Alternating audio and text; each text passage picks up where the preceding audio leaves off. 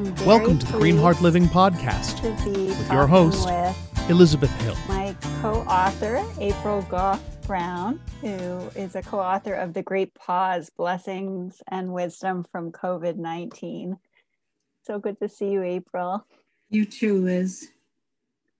Very So I- happy to be here. It's great to be here with you. And first of all, just your backdrop behind you, I want to like go play with all the things that are behind you. I want to like open up all the boxes and see what's in there. It's so fascinating. That's my studio, and those boxes contain all kinds of gorgeous jewelry. oh, So, so fun. Yeah. So fun. Uh, so I know this is one, um, being part of this book was one project that you have, and I know you have other an, another amazing uh, book project in the works, and you are a business owner. Do you want to just share a little bit about? sure, sure, be glad to. So, um, yes, I um, have a uh, small business, April B Jewelry, and I've been doing that now for three years. Um, which is wonderful because it taps into my creative side so well. But I also, um, in January, uh, came up with my one great big bodacious goal for 2020, which was to write a children's book that had been germinating in my head for about four years. And I'm happy to say that it's written, it's at the publishers. Uh, the illustrator is now completing her work, and I'm hoping to see it all put together sometime um, in October. That's so exciting. I know that's such a lovely, meaningful story, the children's book that you that you're putting together. So that will be so fun it's- to read. It's a great story about a grandparent and her grandchild. Mhm. Absolutely lovely. Uh, so, so today we're going to get to see a little snapshot of your chapter from the Great Pause, uh, and it is titled "Lessons from My Journey in the Time of COVID." Mhm. want- is there anything you want to share before we dive into the reading of the chapter?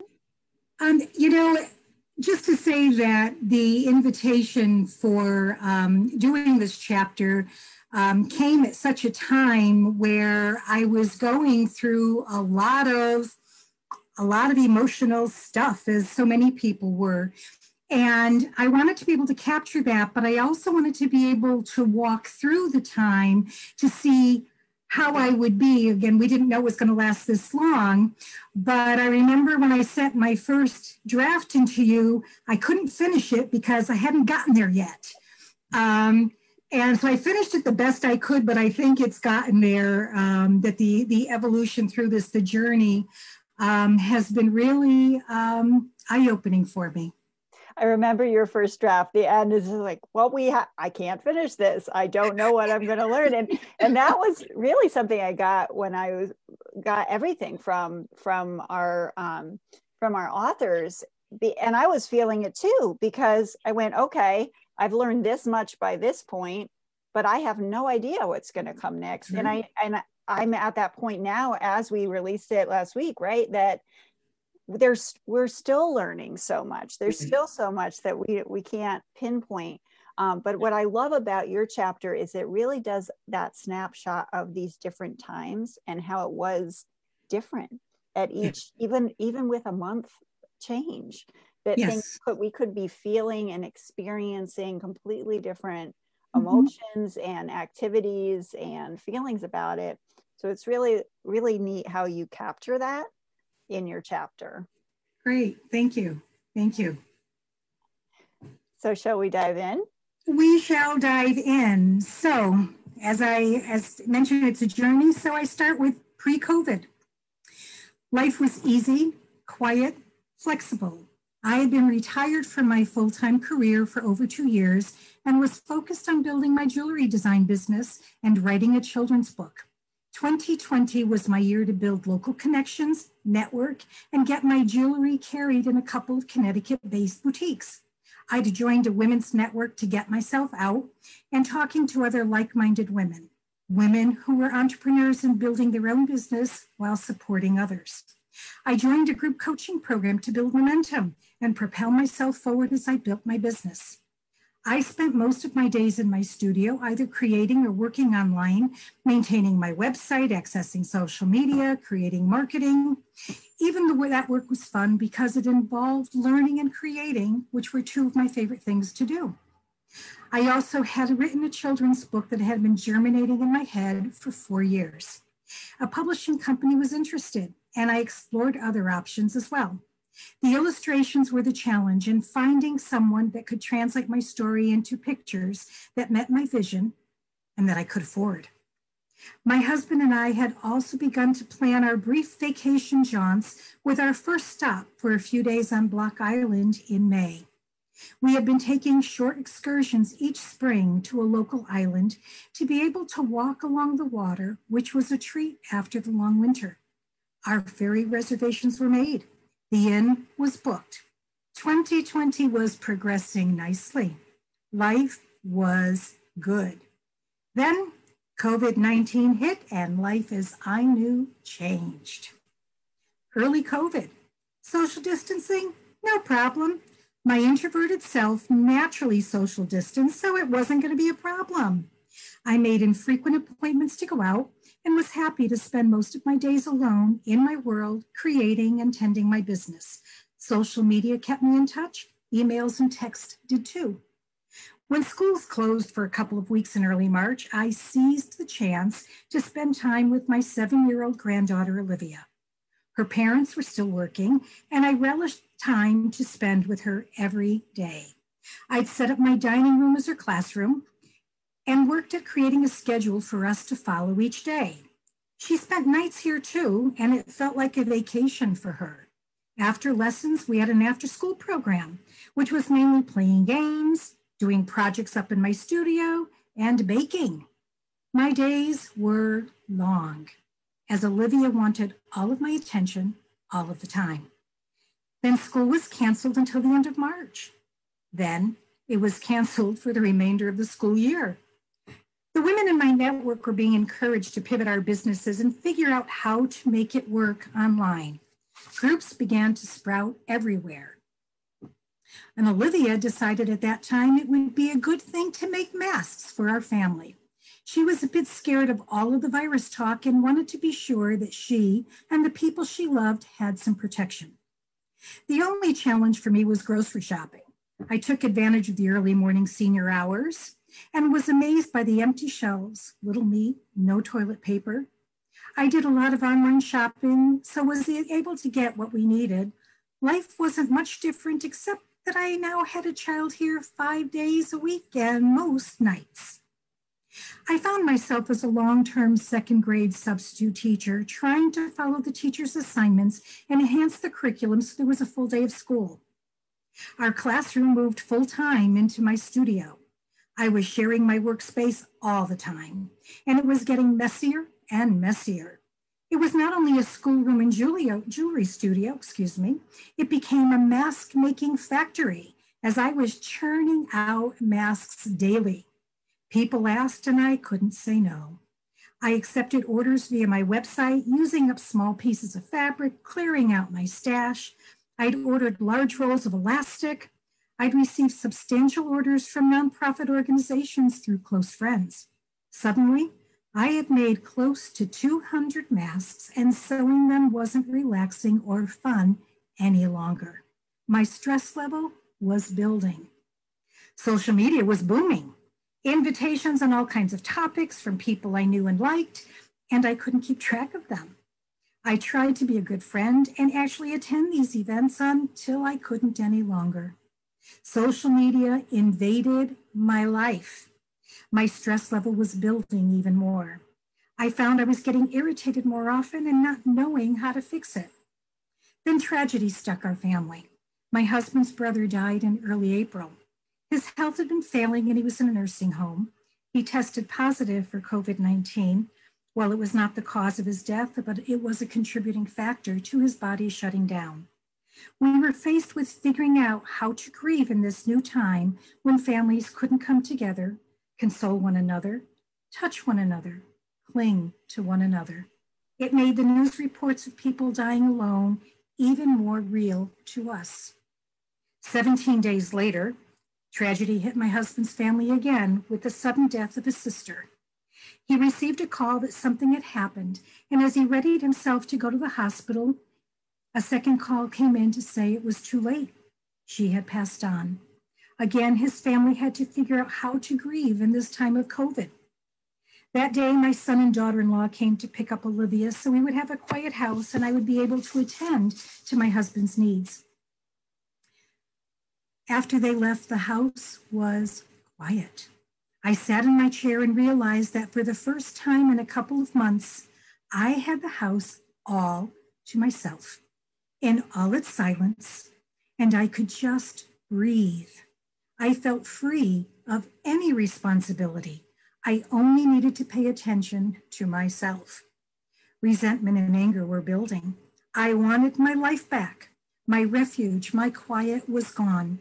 My social media time was bombarded with noise as all of us entrepreneurs were trying to pivot our businesses in this new world order. Groups popped up everywhere, invitations to join multiplied, and guilt was setting in if I didn't accept. As much as I like to keep busy, I found resentment growing so much that I just wanted to quit everything. I didn't want to be in groups. I didn't want to have to track what group was having what when. I didn't want to do Zoom networking. I didn't want to make any more masks. I didn't want to be a teacher. I didn't want to cook every day. I wanted my life back as I knew it, and I felt guilty. And that's where I'm leaving it. I'm on a cliff. I want to hear more. oh, um, yeah. Life got better. That's what I'm saying. Life got better. The journey was better. And that's what the rest of the chapter does talk about. Yeah. Yeah. So, will you share some of the blessings during this time? I mean, this is very intense. Like you diving in to take care of your and uh, take over schooling for your granddaughter. I mean, that's very intense. And also facing gr- the grieving process during this time, heartbreaking, right? So, I mean, it's hard to imagine blessings. What were blessings? well, you know, I, I went back to, um, I decided I needed to get back to a yoga practice. And, and it was, it was really the turning point because as I sat there in that silence that first morning I went back to it, I realized that the biggest blessing I had gotten was the time with Olivia. Because mm. how many grandparents were not seeing their grandchildren? And when do you get to have that much time with a school age child if you're not the parent? So it was once that came to me, the rest became rather easy. And so what I, I ended up learning was that I needed to prioritize what was truly important. Mm-hmm. That, you know, that that that blessing just of her um, helped me realize that what was really important to me and in my life. And in order to have those priorities take shape, that I was going to have to clear out the clutter, clutter in my life. Mm. And um, I think those were the two biggest lessons for me is to prioritize and clear the clutter. And I mm. know I've seen how people were clearing clutter in their homes and, you know, because you get overwhelmed. But it was even more than that because pre COVID, we were all so busy and also stressed that there was no time um, to, to make for ourselves. And that's what I mean by clearing the clutter is what are the things that that you absolutely have to have and how do you make time for them? For that bit whether it's people whether it's a yoga practice whether it's writing um, whether it's going for walks it's just that's what i mean when i say clearing the clutter and and um, that that has been a great a great lesson for me Mm, mm. And I think that that is something that a lot of people can relate to. That that clearing the clutter. Yes, it was a physical manifestation of clearing the clutter, and also on our time, right? Like, how do we decide where we prioritize? And I can I, I can relate also with the with the so many Zoom meetings. Like, I dove in at the beginning and wanted to be on all the calls mm-hmm. and supporting everybody and all of it, and it was fun at the beginning, and then it went oh wait i need to really scale yeah. back and get my get you know priorities for for myself and my family so we can keep keep this going on right? So right, absolutely. And i know I, I, wanted to ask you about um, wisdom that you gained and it sounds like that was a piece of wisdom for you. Right i think i think that's what stands out more and that as i've talked with um, others um, and about what they were going through is that they were finding that they were enjoying the time with their families more. And you know families like my family is scattered across the country um, my siblings and and my mom and all and trying to even get together with them and that we we just do it through social media like somebody on facebook or send a little text. But it was really important to start to make those calls or we did a zoom event for my mom's 90 um, something birthday um, which was technically didn't work very well but it was great to see all the faces. So i think you know that that wisdom of yeah, I might be an introvert and I may not need lots of people around, but I needed to start making it a priority to to reach out to those people that I really cared about um, much more frequently than I was doing, and to do that in person with phone calls or the face to faces, um, and not just relying on the the little bit of stuff that we do at the keyboard. Right, right, right. Yeah, it's a deeper that deeper connection. Yeah, yeah, yeah. So lovely. And thank you so much for taking time out of your day to talk with me and share a little uh, snapshot for our readers. Uh, oh. Is there, how do people get in contact with you? Do you have um, a site or how can they learn more about uh, your jewelry or anything like that? How can they get? I do have a I do have a jewelry website, which is aprilbjewelry.com. Uh, mm-hmm. Kind of easy. Um, I am on Facebook. Also, it's April B Jewelry Collection on Facebook. And I've begun an author page as well. So I will be doing a little bit more promotion with that. Um, I did do a little promoting of the book on my blog on my website and um, doing some more with um, with other things. So I can't wait till we can get that book in our hands and um, you know really just share it with people and I'm looking forward to autographing my first copy for my husband. So fun. Nothing beats Very that. All right, April, thank you so much for taking time. Thank you. lovely to connect. It was great to see you, and we'll catch up soon. Take care. To find out more about Green Heart Living, visit us on our website at www.greenheartliving.com and follow us on Facebook at facebook.com slash greenheartliving. This is a production of the LPL Podcast Network.